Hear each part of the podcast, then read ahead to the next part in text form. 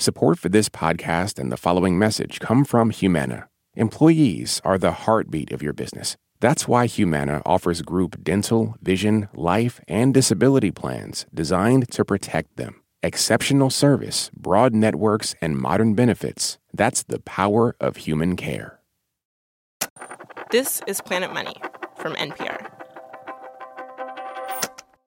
Okay, do you guys remember any commercials from, like, our childhood or growing up? The Chia Pet. Chia. The cough drops. The Ricola. Or Meow Mix. The meow, meow, meow, meow, meow, meow, meow, meow, meow. These are my sisters, Sasha and the twins, Carla and Karina. There's no, like, jingles anymore. Like, I literally just had this conversation the other night. Surely some of you have thought this before, that they just don't make ads like they used to. And like, yeah, maybe ads in the nineties were cheesy and obnoxious, but they were memorable. We would sing their jingles. We knew their whole script. Like, my twin sisters used to reenact this one commercial over and over when they were seven years old. So you guys had these little, like, go-kart kind of things. And you guys would, like, crash them into each other. Crash into each other. Get out and get mad that one of us didn't have insurance. I just remember you guys going, like, do you have car insurance? Why don't you have car insurance? Because insurance is too expensive. Get solo. Oh, my God, Karina. We did not really watch that much T V when we were kids. And yet we remember these commercials fondly and, like, in weird detail. I, like, remember literally the phone numbers from, like, the bail bonds commercial. I, re- I remember the carpet cleaning company was eight hundred, five eight eight, two three hundred, Empire. Empire. I remember that. Now, if we need a bail bondsman or a carpet cleaner, Carla knows the number. Yeah, I mean, you're remembering phone numbers from twenty years ago plus. Target customer base right there, seven-year-old girl. For bail bonds. You know, whatever. Maybe we all just remember commercials from our era because it's our era, right? Or, or, hear me out here, maybe, for better or worse, there was actually something special about advertising in the nineties. Hello and welcome to Planet Money. I'm Sarah Gonzalez. And I'm Kenny Malone. Today on the show, the evolution of advertising. As told through two of the most bland, unexciting products, which also happen to be two of the most famously advertised products, soap and milk. And it all leads up to what some experts call the peak of mass marketing, the nineteen nineties.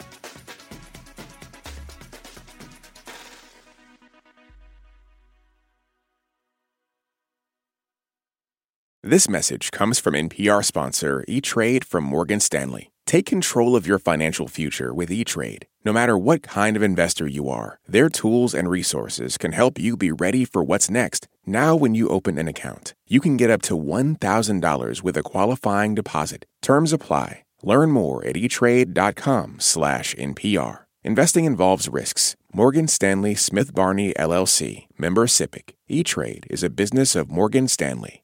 This message comes from N P R sponsor Rosetta Stone, an expert in language learning for thirty years. Right now, N P R listeners can get Rosetta Stone's lifetime membership to twenty-five different languages for fifty percent off. Learn more at rosetta stone dot com slash N P R. So, okay, gut check me a little bit. Uh, am I like the grumpy old lady now that's like, they're not as good as they used to be? Like, is it is it me or... Or is there something to ads in the nineties? I think it's both.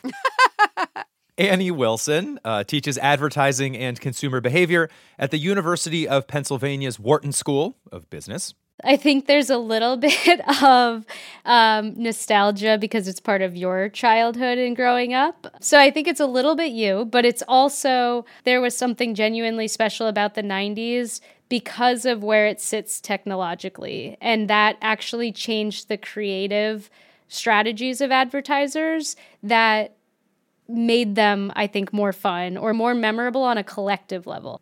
This was the thing about the nineties. The ads were ubiquitous. We all watched them collectively.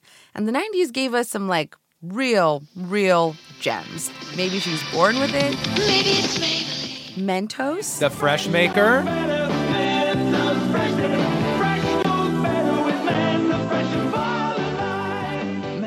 I mean, come on. That's in your head all day. All day. And and then there was, of course, uh, this whole thing. What's up? What's up? This, of course, a, a commercial from Budweiser. Yo, who's that? Yo, yo, pick up the phone. Hello? What's that? What's up? There was a time when people were actually walking around being like, what's up? All right. Annie says that to understand how advertising got to its, like, nineties pinnacle and to what it is today, we can look back at one company that Annie calls the O G of advertising. So we're going to stop there. Is the origin story, like, there was a guy named Procter, there was a guy named Gamble, and one thought he had the whiter soap than the other one. Like, is that? It was, uh, kind of. Really? This This is Shane Meeker. I am the Procter and Gamble company historian and corporate storyteller. Oh, the corporate storyteller? Corporate storyteller. That sounds, uh, you know, like it can be interpreted not well. Yes, yes. Uh, Shane is not a corporate spin master. He is a historian for Procter and Gamble, which is kind of a, a company known as a soap company, you know, hand soap, dish soap, laundry detergent, but they sell tons of products. Tide and Crest and Tampax and Pepto-Bismol and Swiffer and Pampers. So many brands owned by one Pups. Company. Olay, Pantene, Old Spice. Like ten companies control most of the brands in a grocery store. It's wild. Anyway, this part of the advertising story is all about the radio, the first on-air mass marketing. Good old radio. Now, when the radio became popular in the nineteen twenties, Procter and Gamble was like, this is a whole new way to talk to our customers. Game changer. Now, in nineteen twenty-three, they sponsored a fancy new daytime radio show called Crisco Cooking Talks, which uh, was fifteen minutes of someone basically reading recipes on the radio that I assume contained a lot of Crisco. And housewives, oh, they were riveted. Then Procter and Gamble did some market research and learned that housewives wanted radio to be more than just instructional. They wanted it to be entertaining, too. So right around nineteen thirty, we decided to try a very new type of daytime radio entertainment, which was called the dramatic serial. The dramatic serial. These would offer, you know, a compelling storyline, which would encourage listeners to tune in day after day. This was like actors and a script, a whole dramatic plot that the company funded, paid for, just so they could advertise soap on the show. One of these dramatic serials was called Ma Perkins. Ma Perkins was about a self-reliant widow and her business problems and family concerns, and it quickly went national. One of the most popular daytime programs. Every day before Ma Perkins came on the radio, there would be usually one very, very long radio ad for, in this case, Oxidol. For a wash that's sparkling clean with less rinsing work, use new deep cleaning Oxidol. With just one rinse, Oxidol is deep cleaning, deep cleaning, deep cleaning. And now for Ma Perkins. And then the show started. Well, at last, Faye has begun to open up her heart to Ma about what happened during the two weeks she was in New York with Spencer Grayson.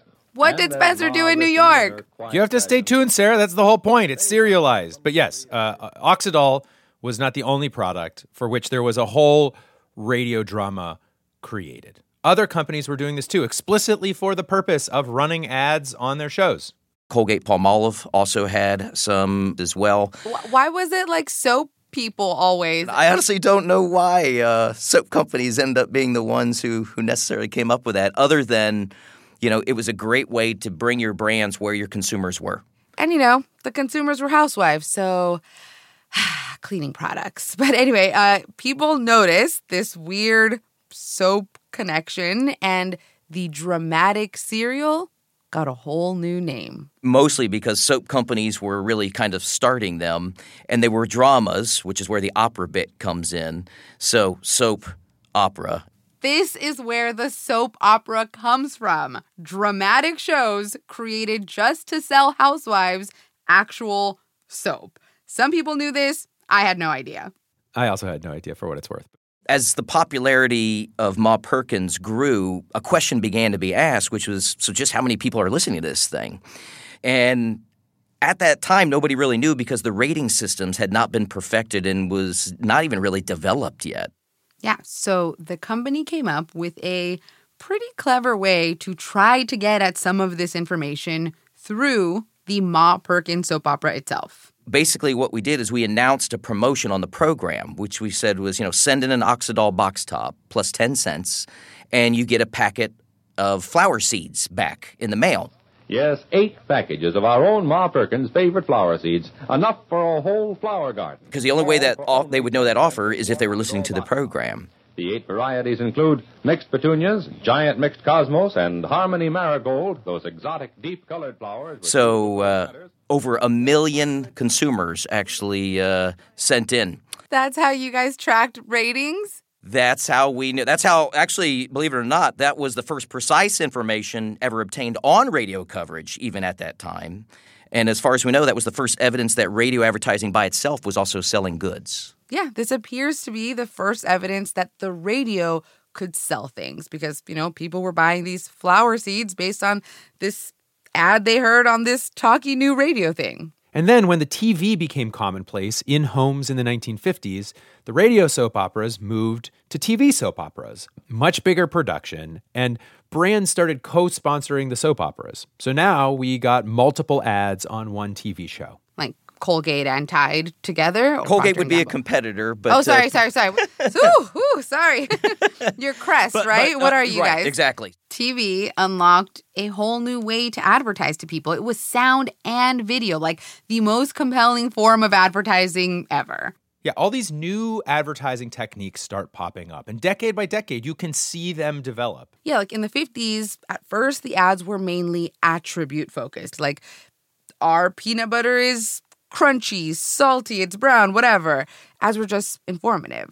But towards the end of the fifties, it becomes all about trying to differentiate your product from another extremely similar product. This is like a side-by-side. And, and you know what this is. It's it's an ad that goes some, oh, something like this.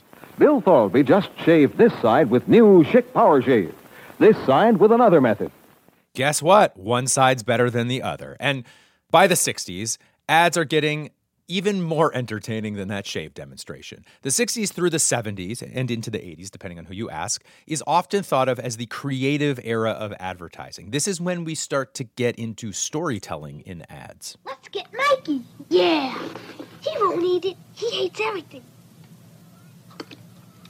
He likes it. Hey, Mikey. Taglines and jingles also really start taking off. My baloney has a first name. It's O S C. And we start to get ads that look like modern-day advertising. After the break, the nineties, and one of the most popular ads of all time, an ad campaign that is so recognizable, you will probably know what it is if all we say is, it's two words and a question mark. It is an iconic ad that helps us consider the question behind all of advertising. Does it actually convince people to buy?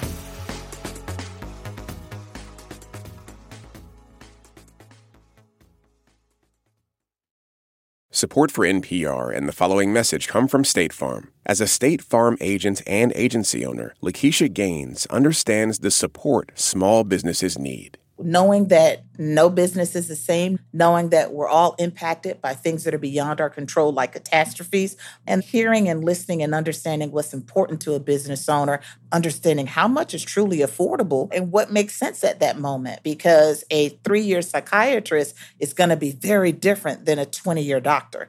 And a two-year sign owner is going to be very different than a one-month restaurant owner who's just trying to figure out what's going to be on the menu next month. Those are the things that I think are extremely important that come to my experience as a small business owner. It's me figuring out how to help the people that I live with, how to help the people that I work with, how to help the people that I volunteer with.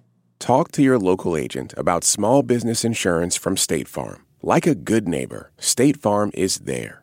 This message comes from Capital One, offering commercial solutions you can bank on. Now more than ever, your business faces unique challenges and opportunities. That's why Capital One offers a comprehensive suite of financial services, all tailored to your short and long-term goals. Backed by the strength and stability of a top ten commercial bank, their dedicated experts work with you to build lasting success. Explore the possibilities at capital one dot com slash commercial, a member F D I C.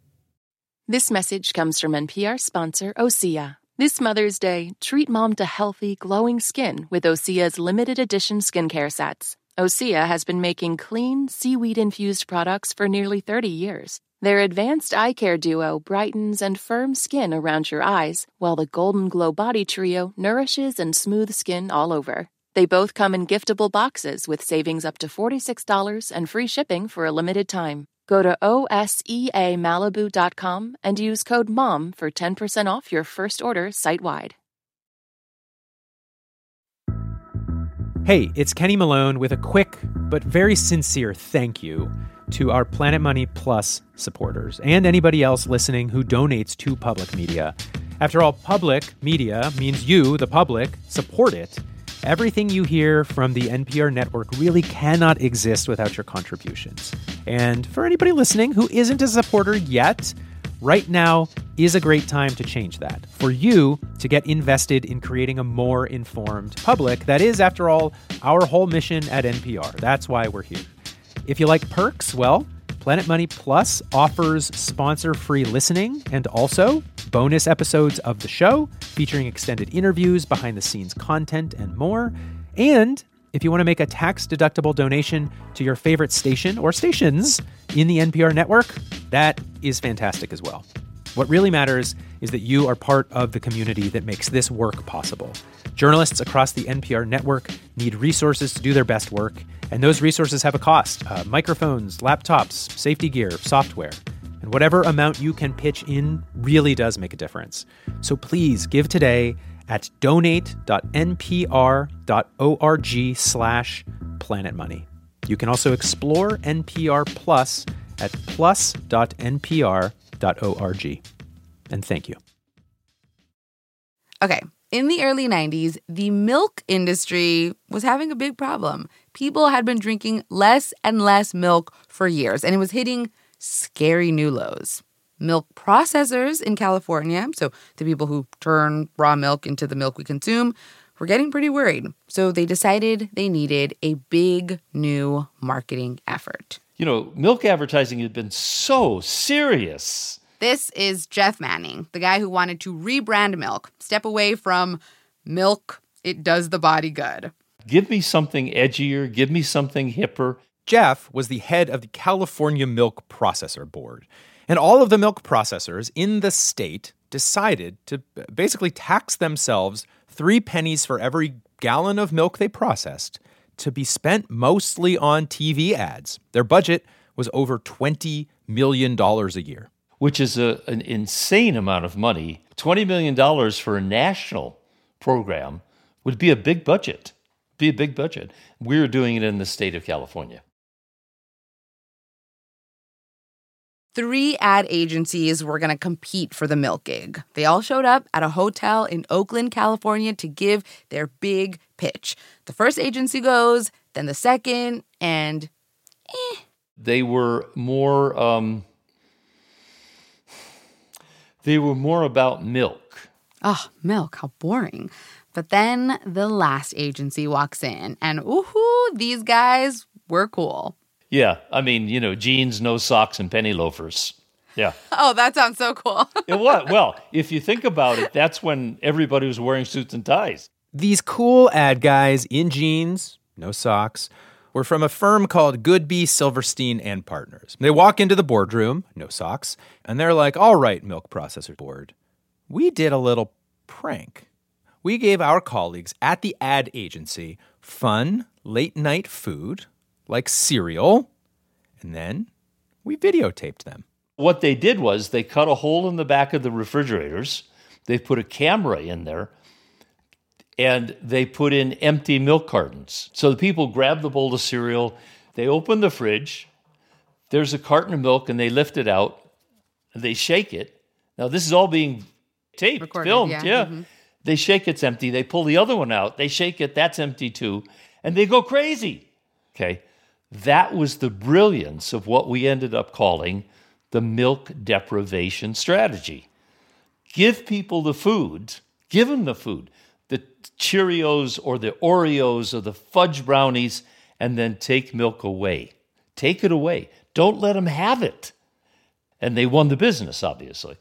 Yeah, what is a peanut butter sandwich without, without milk? milk? And no, th- it's nothing. Nothing. This led to a very famous commercial. Some guy who is very into Alexander Hamilton, first head of the U S Treasury, is listening to the radio while making himself a smooth peanut butter sandwich, no jelly. And there's a ten thousand dollars question that comes on the radio. Who shot Alexander Hamilton in that famous duel? All right, let's go to the phones and see who's out there. Mm-hmm. Hello, for ten thousand dollars, who shot... Excuse me? But no, he's got peanut butter mouth. He tries to pour himself milk, but the carton is empty. I'm sorry, maybe next time. Got Milk. Got Milk, a classic. A national milk group then licenses Got Milk from the California Milk Group, and Got Milk goes national. Very soon, ninety-one percent of adults know the campaign. Just like incredible awareness. But the California Milk Group also wanted to know kind of the same thing that the Procter and Gamble people wanted to know with their whole like flower seeds thing on the radio. Were these ads getting people to change their behavior? Were people drinking more milk? So three whole years into Got Milk, the Milk Board looked at its effect on milk consumption. They looked at the, the per capita consumption in the U S, which looked like a staircase, just down, down, down. And they looked at milk consumption in California. And Jeff says, three years and sixty million dollars later, milk consumption was still going down in California. A, a little less than the national numbers, but yeah, still still down. I mean, it it it's not easy to change consumer behavior.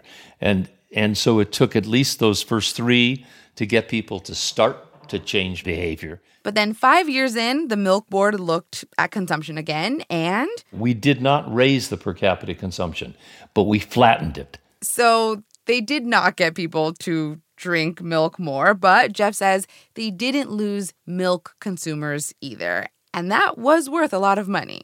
Exactly. Right. If a packaged goods company would say we defended our share of the market. Jeff says the genius of Got Milk is that it took this this totally dull, been around forever, not new thing and made people feel something about it.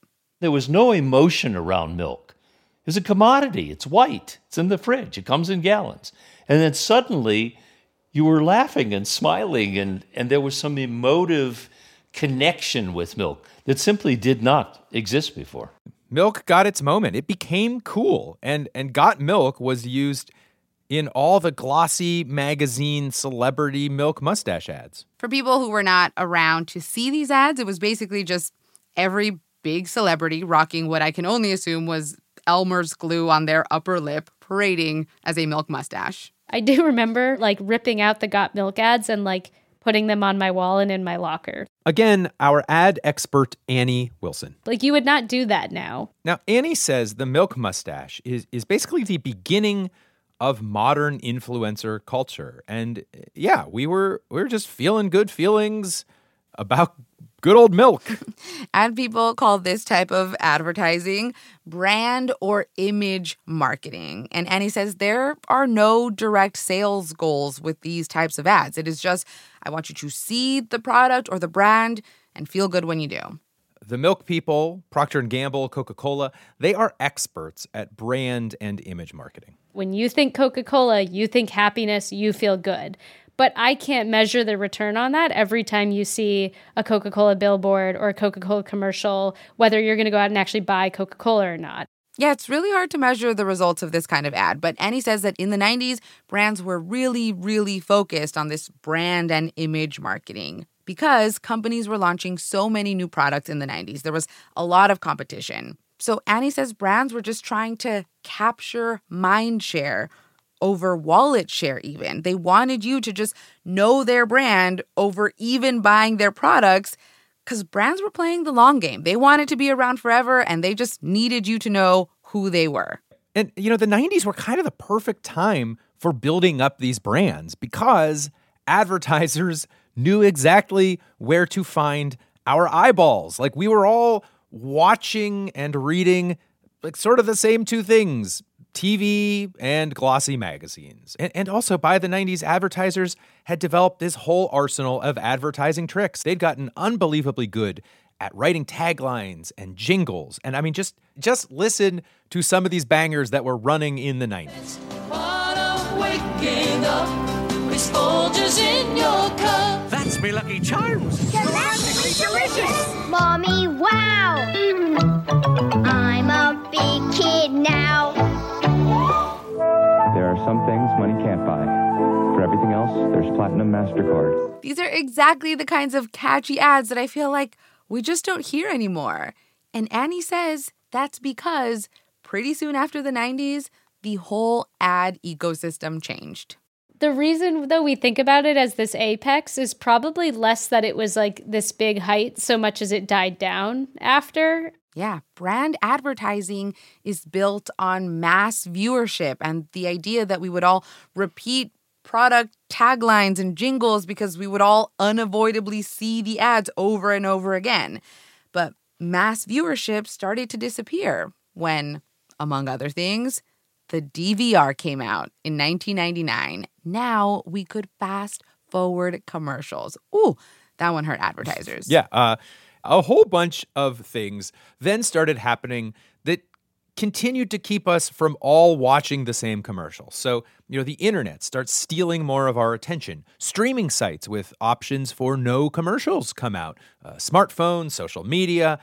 Today, the chances that two people have seen the same ad for the same product are are pretty low. Which is why companies don't really even attempt to make a new jingle or tagline take off the way that they used to, because it is just harder to get complete awareness of a product today. But there are a few exceptions, a few companies that do still have this goal. Like, you can all probably name a lot of credit card companies or or car insurance companies because they still do big mass brand marketing. They spend so much money to make sure that everyone knows their name.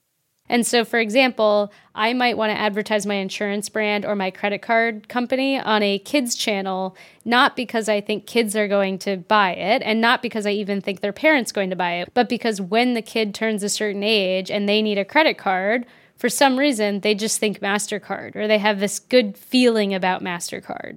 This is why my twin sisters could recite car insurance commercials when they were seven years old. It was all intentional. Kind of dark. Now, after the nineties, uh, brand marketing started having to share the stage more with a different type of advertising called performance marketing. These ads uh, do have an immediate sales goal. This would be like, you know, how many people clicked through on your digital ad. And and this is now what a lot of companies focus on. Yeah, and these ads, they are not really designed to appeal to the masses. They are targeted, super targeted, because Annie says a lot of brands don't care about everyone knowing their product anymore. They just want their niche target market to know. And Annie says this does make advertising more efficient, but like, ah, oh, what a bummer. You want the jingle back. That's what this is all about, isn't it? I I mean, yeah.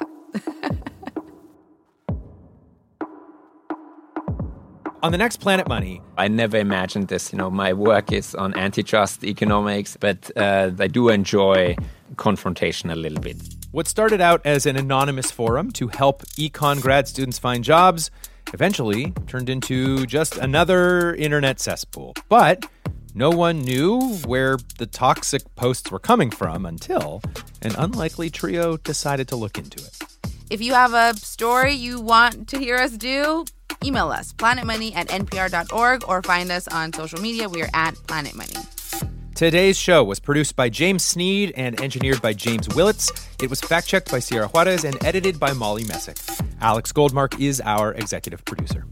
Super special thanks to Jeff Goodby, who was the person behind the Got Milk slogan. And thanks also to Roland Rust and Alicia Swasey. I'm Kenny Malone. And I'm Sarah Gonzalez. This is N P R. Thanks for listening.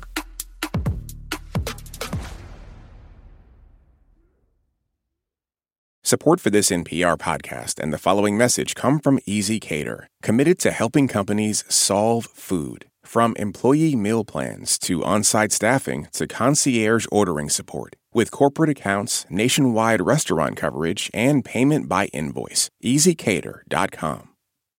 Support for N P R and the following message come from I X L Online. Is your child asking questions on their homework you don't feel equipped to answer? I X L Learning uses advanced algorithms to give the right help to each kid, no matter the age or personality. One subscription gets you everything. One site for all the kids in your home, pre-K to twelfth grade. Make an impact on your child's learning. Get I X L now. And N P R listeners can get an exclusive twenty percent off I X L membership when they sign up today at I X L dot com slash N P R. What does it mean to be Black in America? In N P R's Black Stories, Black Truths, a collection of stories as varied, nuanced, and dynamic as the Black experience, you'll hear it means everything. Search N P R Black Stories, Black Truths wherever you get your podcasts.